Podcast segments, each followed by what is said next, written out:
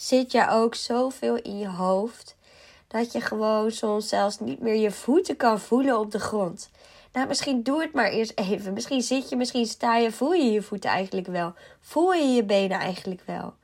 Of zit je zo vast in al je gedachten dat je dus geen eens je lijf meer voelt. Dat je de signalen niet meer voelt van je lichaam. Het is zo dat, wat ik heel erg herken, is dat ik echt een rollercoaster had in emoties en gedachten. En we wisselen dit continu met elkaar af. En we moeten juist meer kunnen in minder tijd, toch? Want dat is wat de maatschappij eigenlijk ons een beetje oplegt. Ik heb in een commercieel bedrijf gewerkt. Daar was het ook go, go, go, go, go. Zoveel mogelijk doen in zo'n minder uur en ga met die banaan. Maar ja, hierdoor missen we vaak de mooie dingen die juist ons leven te bieden heeft. En daarom ga ik je in deze podcast mooie tips meegeven hoe je uit je hoofd kunt komen en meer naar je lichaam kunt gaan. Want juist in die stilte, in die rust, in, die, in je lichaam, vind je de antwoorden die jij nodig hebt voor jezelf. En waardoor jij dus ook je werk beter kunt doen. En waardoor je dus een fijnere relatie hebt. Of beter met de kinderen kan omgaan. Of meer balans ervaart in je leven.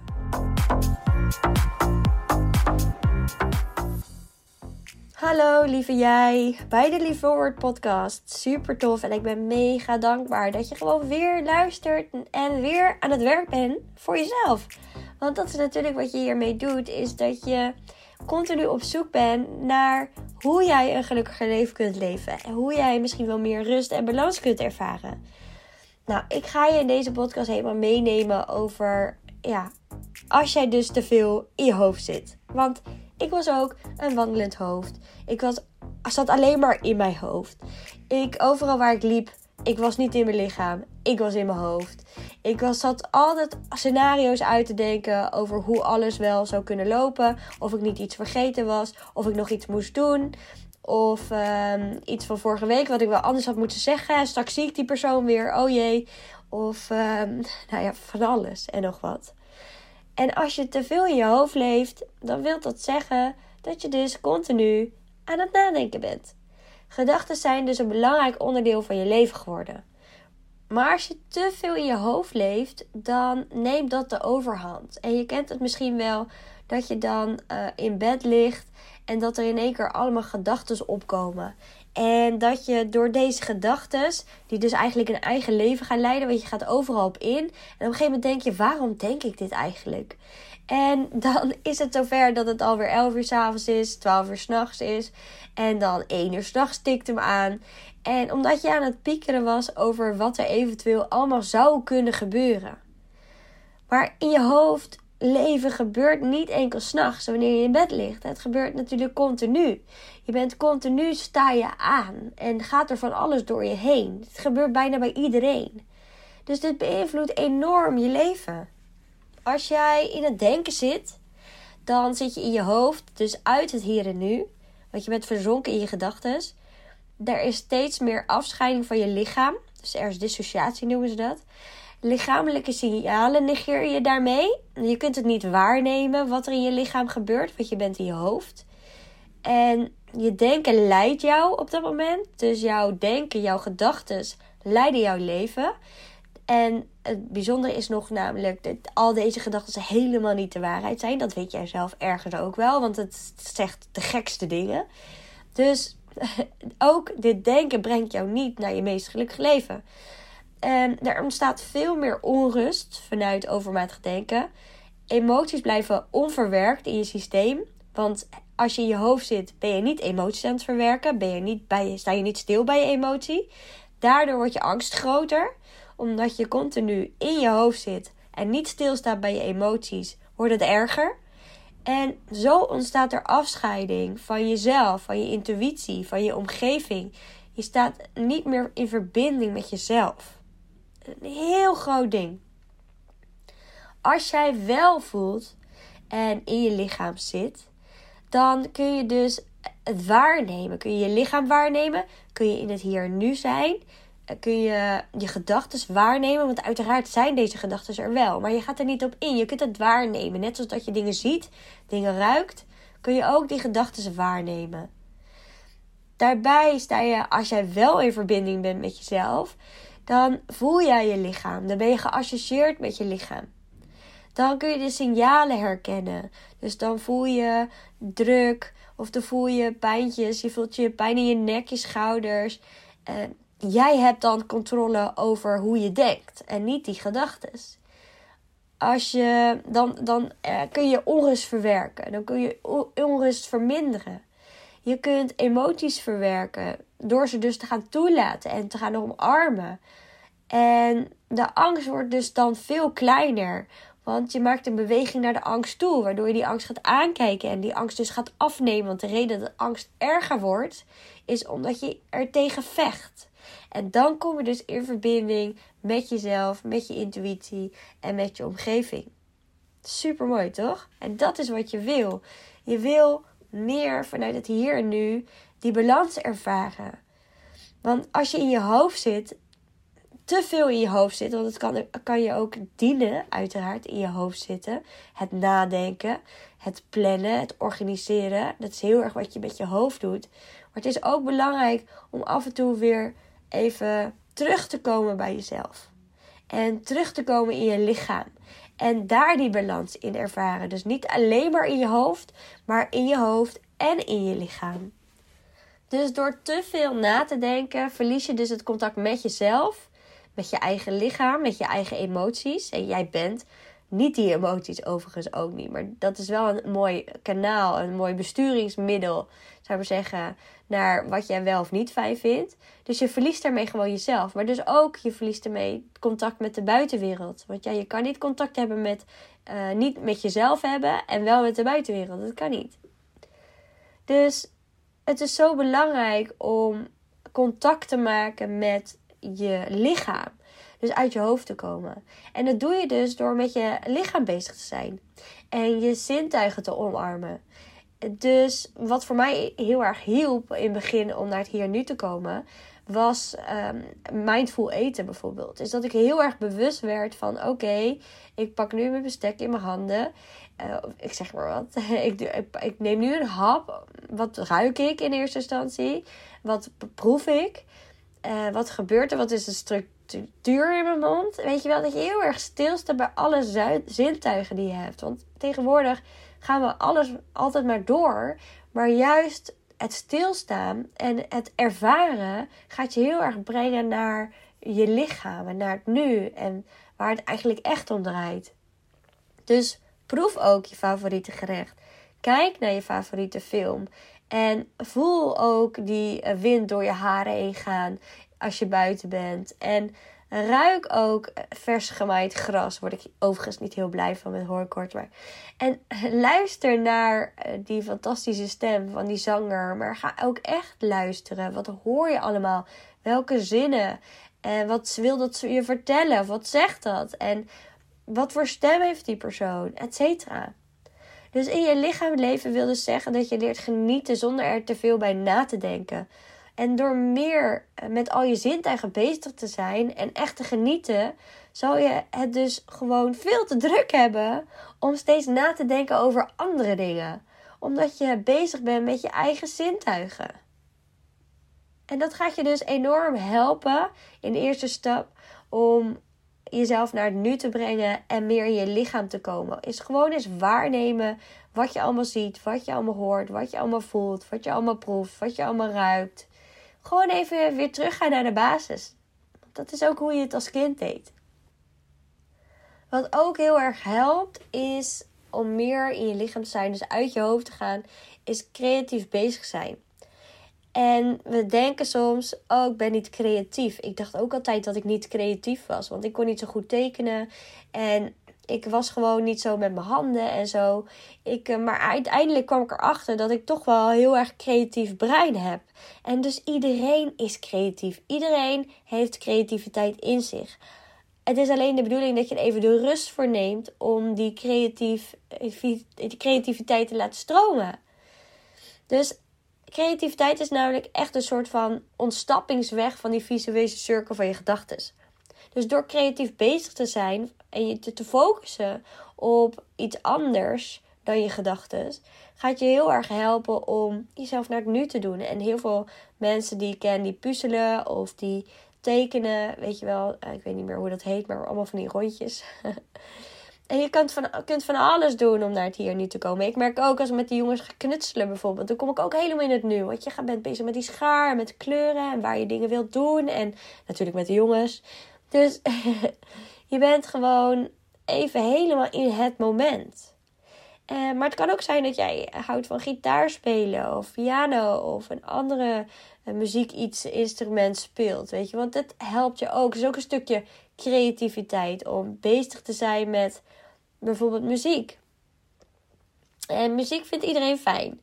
Iedereen geniet van muziek, volgens mij. Iedereen heeft gewoon een andere muzieksmaak. Maar jij kan ook genieten van misschien wel een muziekje opzetten. En gewoon even naar de muziek luisteren, naar de tekst luisteren. En, daarmee in het hier en nu komen. Dat kan je ook heel erg helpen. Maar als we het dan hebben over creativiteit, kan tekenen uh, of knutselen dus of schilderen inderdaad ook een enorme uitlaatklep zijn. En tekenen is ook zelfs een hele goede vorm van meditatie. Nou moet ik zeggen dat ik niet zo'n tekenheld ben. Maar al vind ik het wel leuk om iets over te trekken of na te tekenen. Wat me best wel aardig kan lukken. Maar soms helpt het ook om gewoon je gedachten op te schrijven. Dus door je gedachten op te schrijven krijg je het dus helder en zicht op je gedachten. Waardoor je dus veel makkelijker ook de oplossing kunt zien. Dus schrijven lucht ook op. En ja, je kan het dus eigenlijk ook gewoon zien als een soort van therapie. Dus ga ook van je afschrijven als je merkt dat je veel te veel in je hoofd zit. Dus hou jezelf niet in die negatieve spiraal. Maar elke keer op het moment dat je vastloopt in het denken, vraag jezelf dan af: oké, wat heb ik nu nodig? Nou, daarbij sportief bezig zijn. Dat helpt voor mij altijd heel erg. Dus om echt weer even mijn lichaam te voelen. Om eh, weer even te focussen op iets anders. Een ander doel. Een lichamelijk doel.